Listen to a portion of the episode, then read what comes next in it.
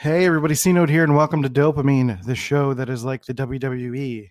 Absolutely real, I promise. Today on the show, we're talking about masculine energies uh, and really talking about like hegemonic masculinity, toxic masculinity, and the seven types of masculinity. So there was a lot in this episode. There's like a good 40 minutes. I kind of talked a lot, um, but I did a lot of reading. So that's really what we did. Is is this is more of a factual um, show and I give a little bit of my opinion on stuff, but we talk about um, toxic mas- hegemonic masculinity, which is all about explaining why men are, you know, basically asserting themselves as the dominant sex, and then um, talking about the health effects of being of toxic masculinity. Um, how it's affecting men in the prison system, how it's affecting young boys and bullying. Um, we're talking about um, physical health effects, and uh, then we're talking about the seven types of masculinity, which is a uh, a parallel to the Graves model, which is the Graves model is something that I'm going to do in the future.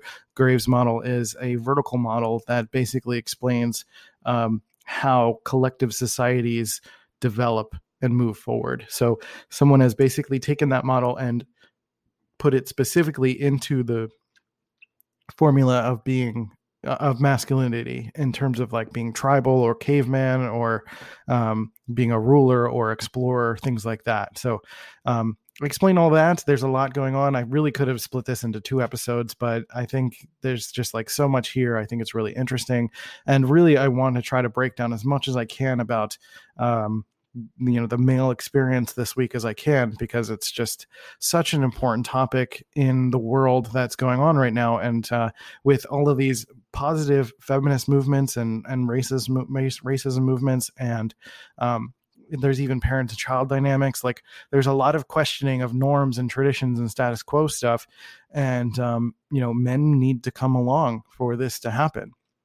If they've been the ones in charge for so long quote unquote that um, you know men need to show a better example of what it means to be a masculine better man and not just be a big angry dumb oaf you know what i mean so um I don't know why I felt like I sounded like uh, Beetlejuice there for know what I mean. I don't. Uh, I love Beetlejuice.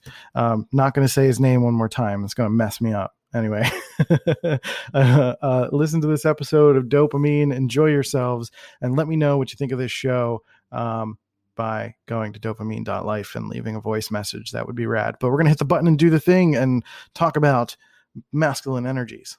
Let's go. Drums, please.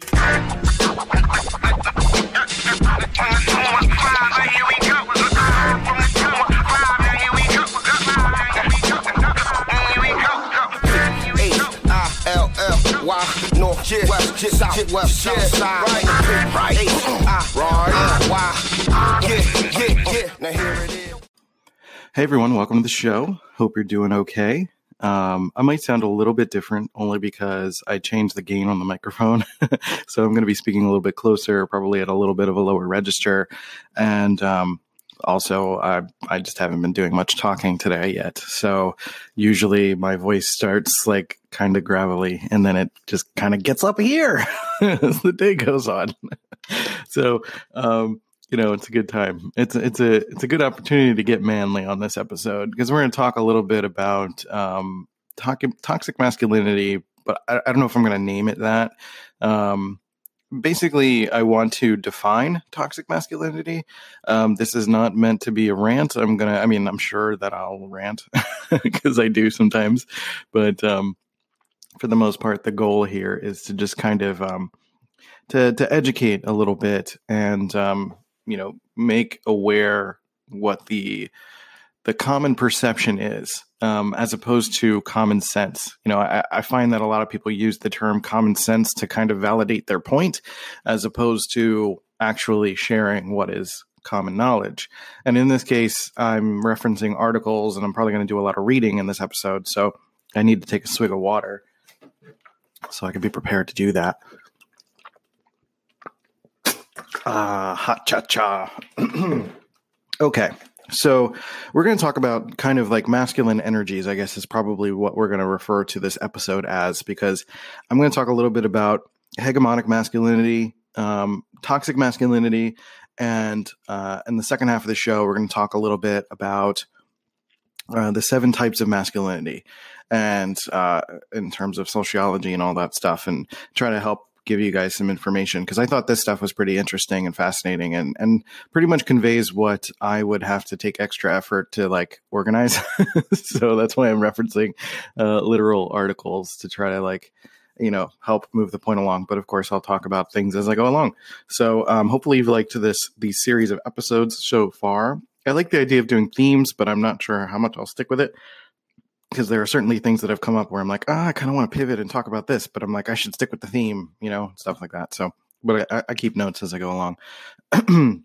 so, you know, it, it helps to get feedback. So if you guys like that we're doing this sort of themed situation, uh, let me know. You can send me a message on Facebook or on Twitter at Let's Go C Note or here on Anchor. You can send me a voice message. Uh, I love hearing your guys' voice. And, um, knowing that you're real people that are listening to this, um, which is the great thing about podcasting, right? Like, uh, you know, uh, uh, with a blog, you can maybe assume that some of the hits are like, maybe it's a robot, you know, but in this case, like, I know that there are people listening. There, robots are not listening to podcasts, at least not yet. so, um, you know, I'm sure we'll get there at some point. Uh, so, okay, let's get into this uh, hegemonic or hegemonic. I'm not sure how to really say it. For, um, this is the first time I've actually heard of this. Like within, you know, within the last few days, I kind of just did a little bit of research. So I'm just going to kind of literally read through some of this stuff, and then we'll talk about it a little bit. So, uh, let me make sure I have the thing pulled up that I want to talk about. Actually, no, there's a there's a. So this is just Wikipedia. I just looked up masculinity or toxic masculinity, and this was the first thing that came up. Uh, so we're we're going to talk about. Um, yeah, there's a toxic, toxic masculinity uh, section, so we're going to talk about all that stuff. So, all right, we'll talk about hegemonic or hegemonic masculinity first. I'm going to use hegemonic because I don't want to keep having to go back and forth. so, uh, in gender studies, hegemonic masculinity is part of R.O.R.W. Connell's gender th- order theory, which recognizes multiple masculinities that vary across time, culture, and the individual. Hegemonic masculinity is defined as a practice that is that legitimizes men's dominant position in society and justifies the subordination of women and other marginalized ways of being a man. Conceptualized and conceptually, hegemonic masculinity proposes to explain how and why men maintain dominant social roles over women and other gender identities, which are perceived as feminine in a given society. As a sociologic concept, the nature of hegemonic masculinity derives from the theory of cultural hegemo- hegemony a mar- by Marxist theorist Antonio Gramsci or Gramsci. Um, SCI, I guess that's a she, Gramsci, uh, which analyzes the power relations among the social classes of society. Hence, in the term hegemonic masculinity, the adjective hegemonic refers to the cultural dynamics by means of which a social group claims and sustains a leading and dominant position in a social hierarchy.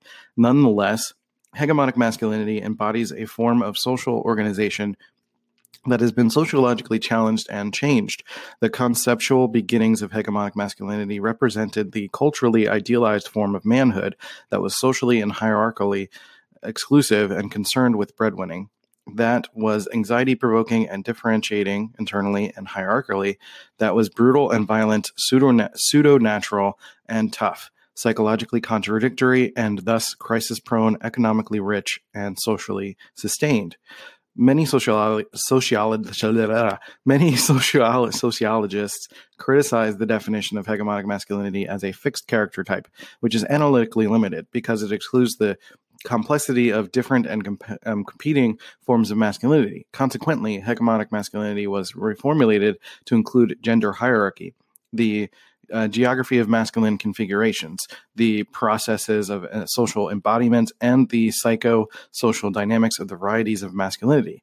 Moreover, proponent, uh, proponents argue that hegemonic masculinity is conceptually useful for understanding gender relations and is applicable to lifespan development.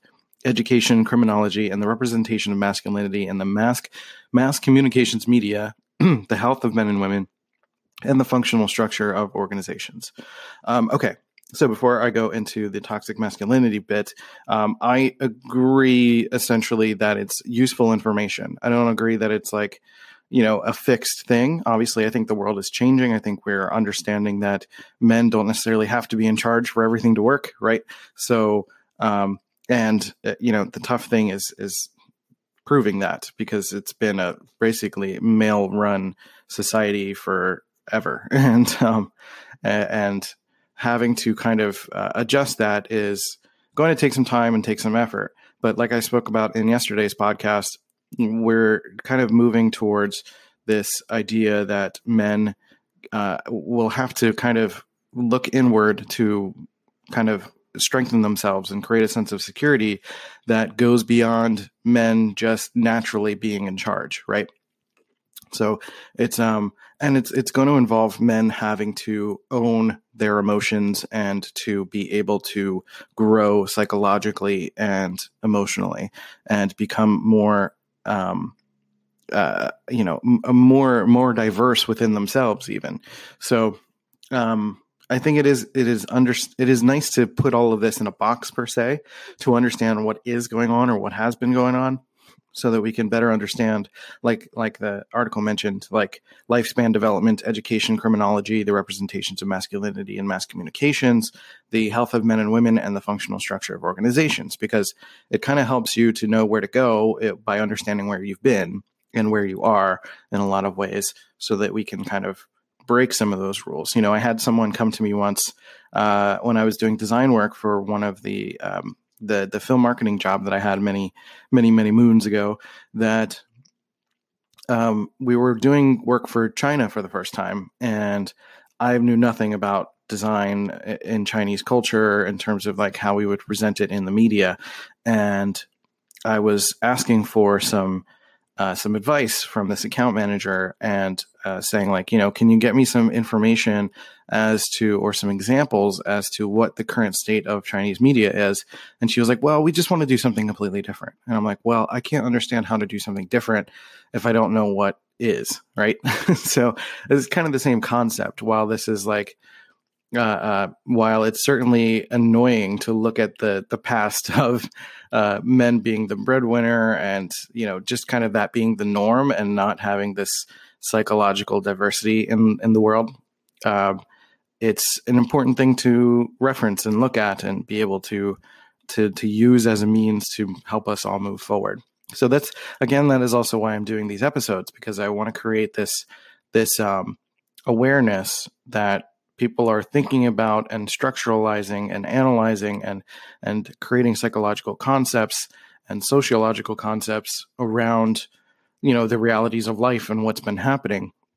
And that it's not necessarily just you know an argument that i'm making for the sake of trying to make a point or something right? So um, we're going to jump straight into this toxic masculinity section just so we can kind of like break it down and talk about it a little bit because i think a lot of us have experienced it especially women who are listening to this podcast have experienced much toxic masculinity and a lot of men have exhibited it and grown from it but there are plenty of men who still haven't and there's representations of toxic masculinity in the media and frankly like all of these sort of stereotypical cliche perceptions of men uh, continues to per- perpetuate the stereotype, right?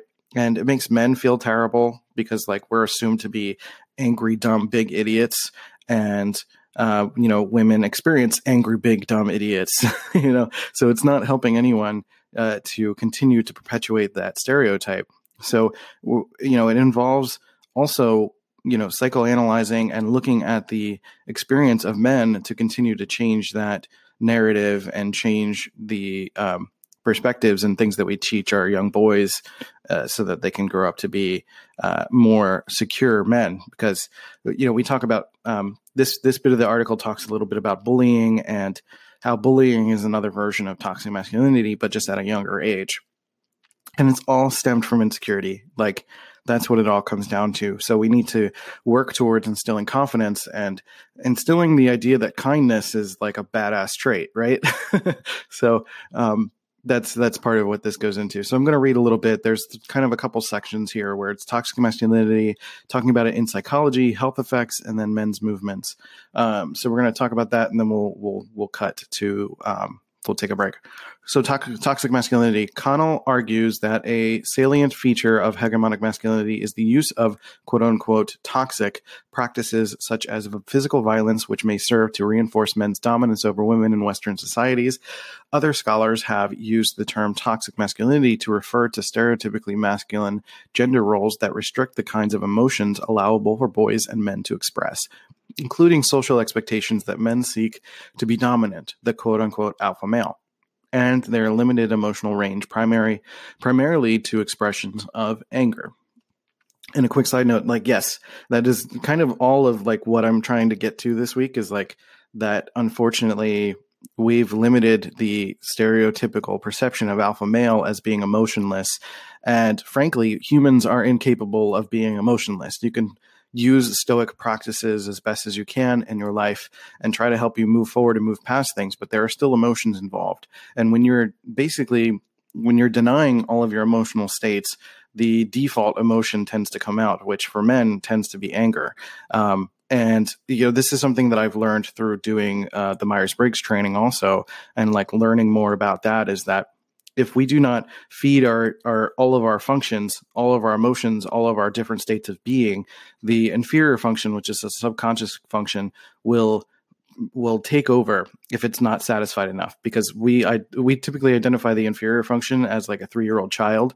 So if for me I'm an INTP and my inferior is an extroverted feeling, so my emotions I'm a little bit more naturally stoic, but emotionally it comes out a little bit more subconsciously and if I'm not doing things throughout my day, throughout my life to make sure that my environment's taken care of, the people that I love are taken care of, that I'm being appreciated in the ways that I want to be appreciated, and also returning the favor, that my extroverted feeling will uh, what what they call you'll be in your inferior grip and my extroverted feeling will take over and I'll be kind of whiny and I'll start kind of like wanting things and I'll just want like big aspirations and everything will just be like kind of fall out of whack. So it's going to be look a little bit differently for everybody, but for men in particular, it tends to be seen as anger, um, an emotional expression that is not, um, you know, because they they just don't know what to do. They don't have the emotional coping skills, right?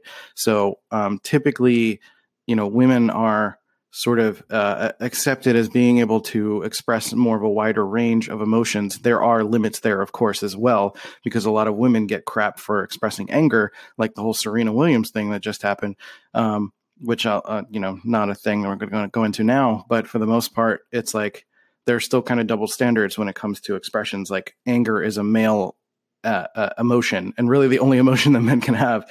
Um, and then you know, women can have all of the other emotions except for anger. If you're angry as a woman, then you're off the chain, you're melting down. And, you know, that's just, it's, it's messed up on all angles, essentially. So um, we're going to continue reading this. In psychology, Terry Kupers defines toxic masculinity as the constellation of socially regressive male traits that serve to foster domination, the devaluation of women, homophobia, and wanton violence. Um, what does that mean? Wanton violence. sounds delicious. Um, according to Kupers, mas- toxic masculinity serves to outline aspects of hegemonic, mas- hegemonic masculinity that are socially destructive, such as misogyny, homophobia, greed, and violent domination. These traits are contrasted with more positive aspects of hegemonic masculinity, such as pride in one's ability to win at sports, to maintain solidarity with a friend, to succeed at work, or to provide for one's family. So, um, yeah and, and and really that's what i'm trying to get at is trying to have men continue to see the positive aspects of, of the things that they're naturally uh, attuned to you know being competitive and being proud in who you are. And um, you know men are typically really good at um, you know connecting as a team even if they've never worked with someone before and learn each other's traits and strengths and be able to lift each other up to maintain solidarity with friends and to see succeed at work or to provide for one's family. Those are very um, positive things, you know, being loving and protective and caring and being a, a, good man is a badass trait, you know? So, anyway, to continue, toxic masculine norms are a feature of life for men in American prisons. They are reflected in the behavior of both staff and inmates.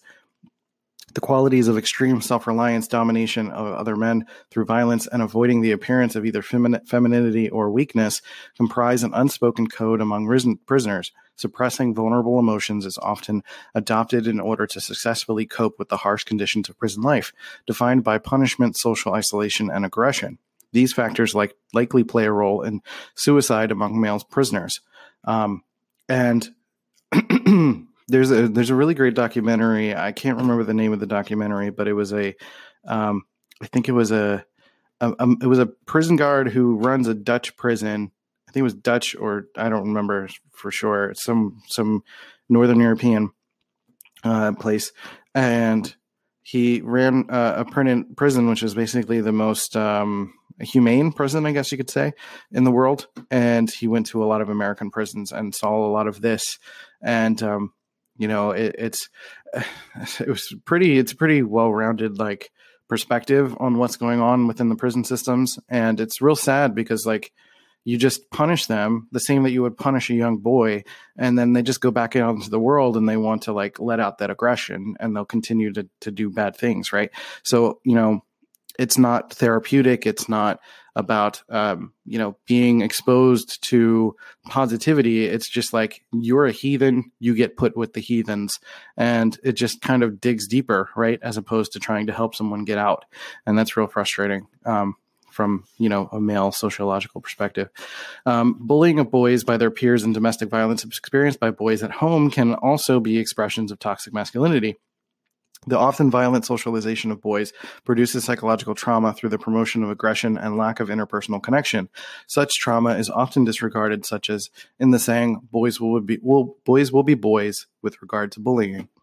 And again, you know, it just sounds like we have to work towards as people raising kids and whatever to treat, you know, being a good person as a, a positive, masculine, rad thing to do. Um, and it's it's it's just like such an easy statement for me to say behind a microphone, but it's I know it's hard when you're raising kids. You have to find out how to reach them. You have to find out how to to get them to listen or to, um, you know, to to understand these concepts and it takes time and it takes energy and, and that's really I understand that's hard.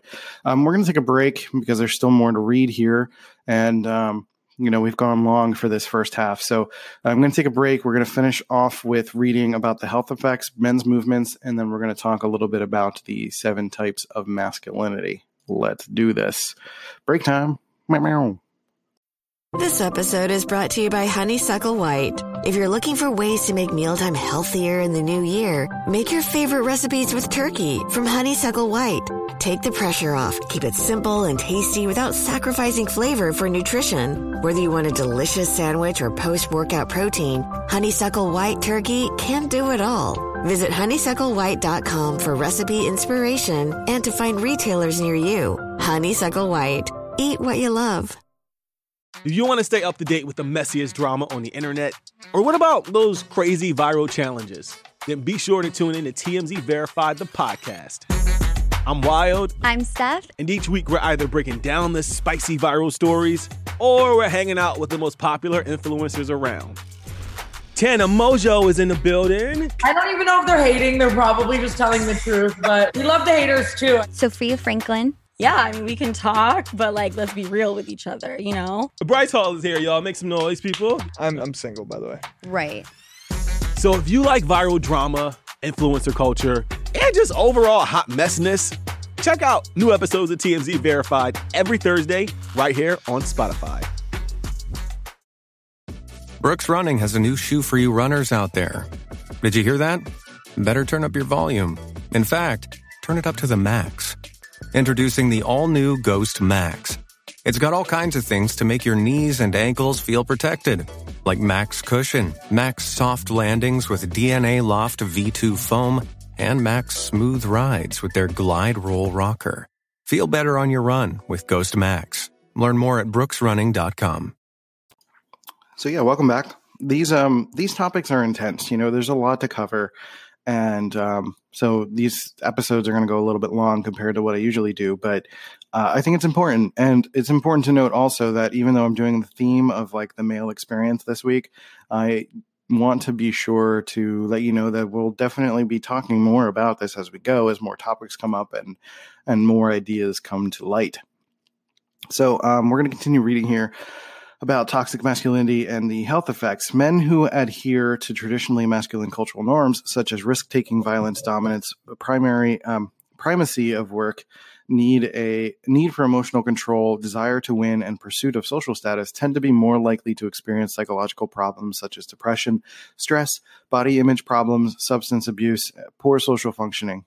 The effects tend to be stronger in men who also emphasize toxic masculine norms, such as self reliance, seeking power over women, and sexual promiscuity or quote unquote playboy behavior, um, which I find personally is often perpetuated by, you know, so by media, of course, but also family and not teaching proper values and stuff like that. And I know that's hard because, again, like not everyone who's a parent will be you know developed person who can teach these values so it's just like kind of a never ending cycle but that's why i think it's important to continue in media to show this that there's more people for for young boys to look up to because I don't want men to experience depression, stress, body image problems, substance abuse, and poor social functioning.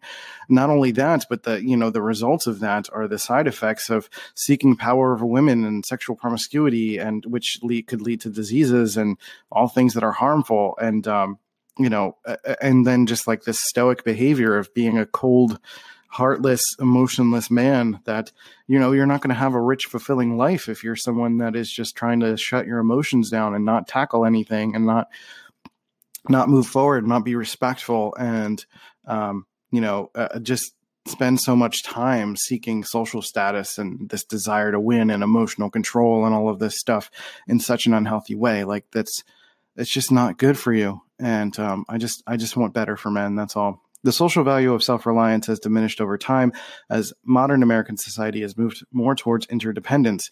Being both self reliance and the stifling of emotional expression can work against mental health, as they may as they make it less likely for men to seek psychological help or to possess the ability to deal with difficult emotions. Primarily, research suggests that cultural pressure for men to be stoic and self reliant may also shorten men's lifespans by causing them to be less likely to discuss health problems with their physicians. So, yeah, I mean, if you're not going to be open emotionally, you're going to be embarrassed by a lot of things. You're not going to be able to be open if you're going through any kind of um, physical difficulties or anything like that. Um, I certainly have not been encouraged to go to the doctor, and I've had a lot of issues personally with expressing myself emotionally throughout my life in healthy ways. Uh, I certainly have had this underlying subconscious feeling that I uh, I'm a man, so everything's going to be easy for me, and uh, I really don't have to try very hard. And you know, um, women should like me, you know, stuff like that. And it's real messed up, and it sucks that that's the perspective that you kind of have growing up, and you have to kind of it's like it feels like starting behind the line, right? Starts behind in, in the negative, and you have to find a way to get to a place where you can be a good person and be be um, you know be willing to be open and being caring and really the, the result of that is this podcast me being more open about my own mental health and being open about everything that i've been experiencing in life and being uh, vulnerable to and and also feeling like that vulnerability is not making me feel like less of a man. If anything it's actually propelling my value and me feeling like i can be a strong confident uh, and almost like a mentor type of man to other young men in life. And that's just something i want to continue to work towards as and you know it's it's tricky because like men tend to you know we're we're going to really not just men but everybody is going to um, you know learn through adversity but i wish it wasn't this kind of adversity. You know i wish that our society was better at teaching men that they could be expressive and that it is um, that violence isn't an answer dominance is not an answer you know risk taking and like pursuit of social status does not define you as a man stuff like that so hopefully we can get there one day, but who knows? It's it's just like one battle of one person at a time, really. Uh, so then this last bit is uh, some authors associated with the m- uh, mythopoetic move, men's movement have referred to the social pressures placed upon men to be violent, competitive, interdependent, ind- independent, and unfeeling as a toxic form of masculinity, in contrast to a quote unquote real or deep masculinity that they say men have lost touch with in modern society.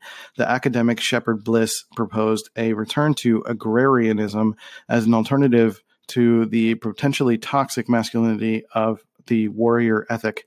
Sociologic, um, soci- sociologist uh, Michael Kimmel writes that Bliss's notion of toxic masculinity can be seen as part of the my mythopoetic movement's response to male feelings of power, powerlessness at a time when the feminist movement was challenging traditional male authority. Thus, uh, Shepard Bliss, for example, rails against what he calls toxic masculinity, which he believes is responsible for most of the evil in the world, and proclaims the unheralded goodness of the men who fight the fires and till the soil and nurture their families.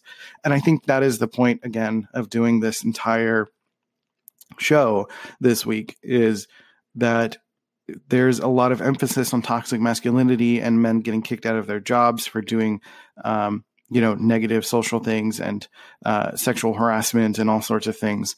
And um, it's important to continue to lift men up who are doing the right thing to continue to show that yes if you're a good man if you're continuing to to protect and love and nurture things good things are going to happen for you. And um, we don't typically highlight those stories. We usually highlight the atrocities. We highlight all of the the bad things that are going on, and as a result, it is assumption that all men are like that. And and um, I don't want to have these conversations where I hear some dude go, "Well, not all men." Well, fucking speak up. You know, uh, show that you're a good man. Show it. Don't talk about it. Just do it, and uh, be better. So that makes me kind of passionate, I guess you could say. um, so, real quick, since we kind of ran long for this show, we're going to we're going to go through the seven types of masculinity. I thought about just doing this as a separate episode, but for the most part, we can kind of run through this fairly quickly. So, um, to make this model of masculinity accessible to those of us who who aren't psycho- psychologists, um, actually, let me read back a little bit. I'm just reading verbatim on the article. Last month, I had the privilege of speaking at the UK's first male psychology conference, where I presented my thinking on the seven different stages of masculinity. These ideas are based on the work of psychologist Clare W. Graves, who created a biopsychosocial model of human development, and um, which is this is so I talked about the Graves model a little bit um, a few episodes ago, and this Graves model is basically the, a similar interpretation but for masculinity. Um, so I think I'm, i might do an episode specifically about the Graves model in the future as something that because I'm I'm interested in that. I haven't done a lot of research, but the Graves model is basically a vertical model of the development of of humanity as far as we know. But it's like starts literally from primal caveman days to tribal to warrior to different kinds of uh, uh, societal structures and understanding. And um, a lot of this is in relation to that, but um, we'll we'll do another episode in the future that that breaks that down specifically. Um, you know, because there's like you know level six is like philanthropy level seven is like a thought leader level five is like um, someone who's a little bit more on the entrepreneurial spectrum and actually doing well for themselves and living a life that is a little bit more freedom of structures and stuff like that and four is kind of like um, living within uh, a social construct or living within like a you know, uh, doing well within society, as it were, in, in some sort of way. And most people in the country are like kind of two or three, which is just a little bit below that. They're kind of, you know, struggling essentially. So, uh, so that this model is in um, basically in parallel to that. So, to help make this model of masculinity accessible to those who aren't psychologists, I give each stage of masculinity an easy to remember name that reflects its key characteristics as follows caveman masculinity, tribal masculinity, warrior, ruler, explorer, peacemaker, and integral. The theory is that all men experience some or all stages, all of these stages of masculinity at various times in their life, but generally be most comfortable with one particular stage. By reading the descriptions below, you can get a sense of which stage of masculinity you associate with and begin to better understand, uh, the, uh, to, to get a better understanding of what makes different men tick. So we're going to start with caveman masculinity. Um, it, mostly found at a collective level in prehistoric communities. If you can picture a human with a conscious awareness of a baby living in a man's body and driven only by his bi- biological need to survive, then you may imagine a sulky male teenager. uh, caveman masculinity is far more basic, fundamental, and instinctual than a modern teenager. If you are unlikely to ever encounter it in, at a collective level in the 21st century, um, uh, wait, uh, hold on. Caveman masculinity is far more basic, fundamental, and instinctual than a modern teenager, and you are unlikely to ever encounter it in a collective level in the 21st century. Right. Okay. That makes sense. I read that wrong. Sorry. uh, at an, um, as a, at a personal level, you experience caveman masculinity as a baby when you drew upon your natural, unconscious instincts to try and get your needs met. Um, people eh, psychologists use the word unconscious but i keep thinking of unconscious as like knocked out. I like using the term subconscious. It just i don't know i gotta figure that out one day. It keeps tripping me up. Um, the next one is tribal masculinity eh, which is a more sophisticated than the caveman masculinity. It can be seen in the development of shared rituals traditions and superstitions. And is found today in tribal cultures around the globe.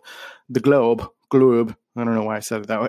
you could also find tribal masculinity closer to home and the collective worship of local and natural national sports teams and modern mating rituals like stag nights and in the tribal culture of street gangs.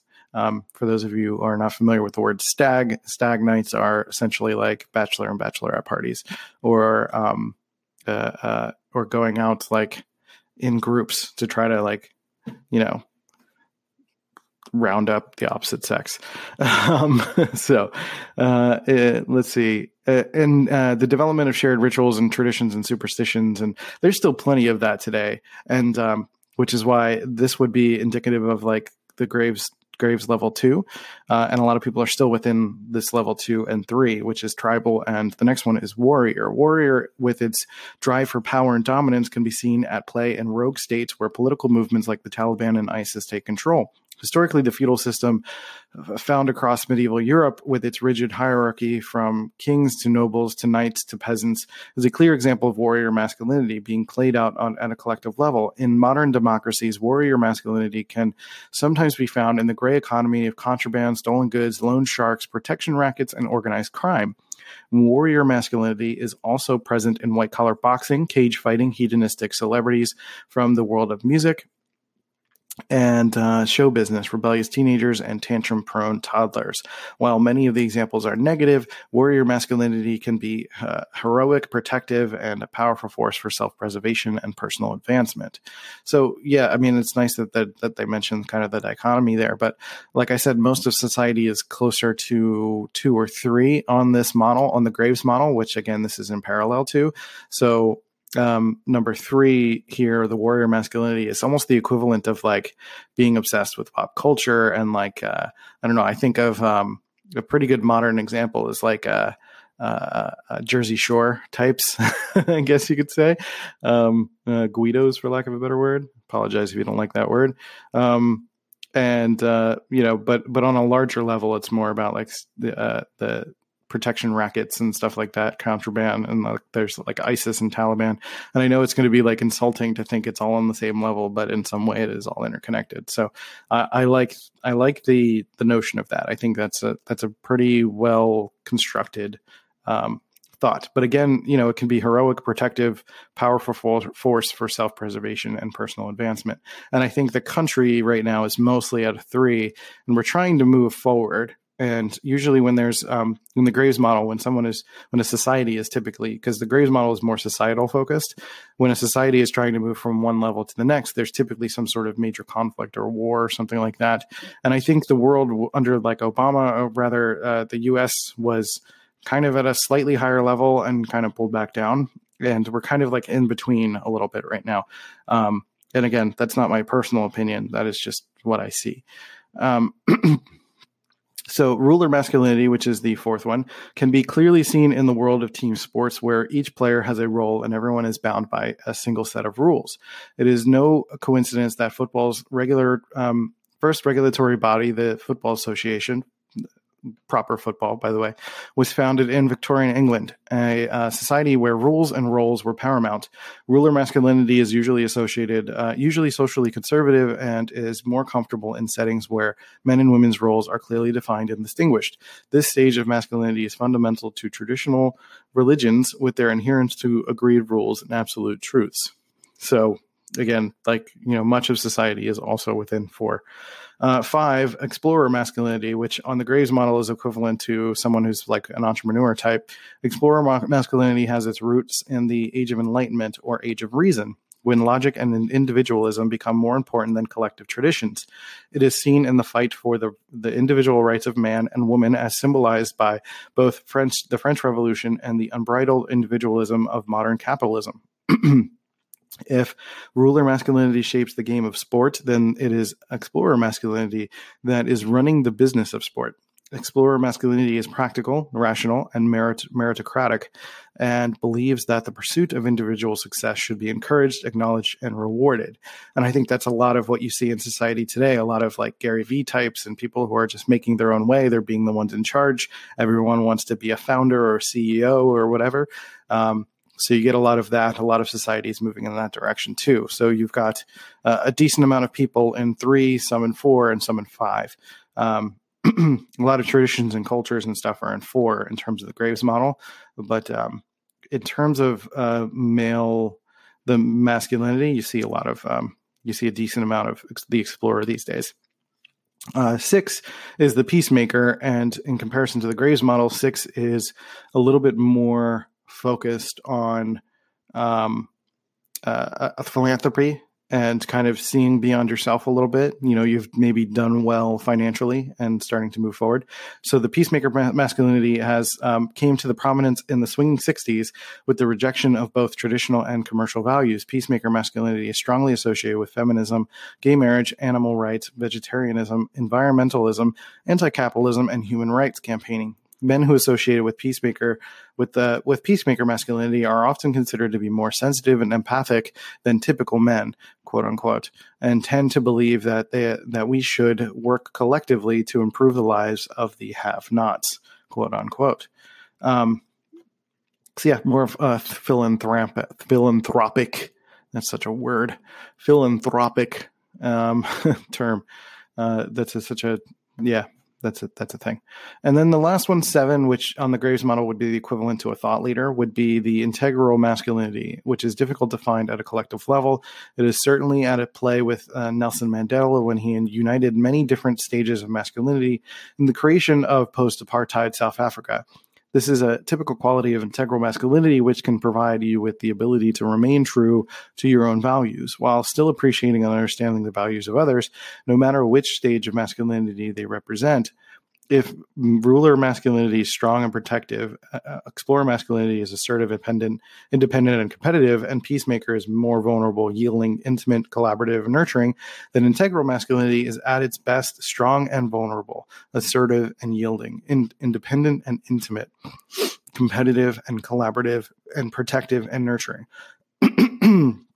So it's important to note that each state listed ab- above is valuable and valid, uh, and um, is a response to the constantly evolving and changing life conditions that we face as men. You know, each stage has its own potential uh, strengths and weaknesses.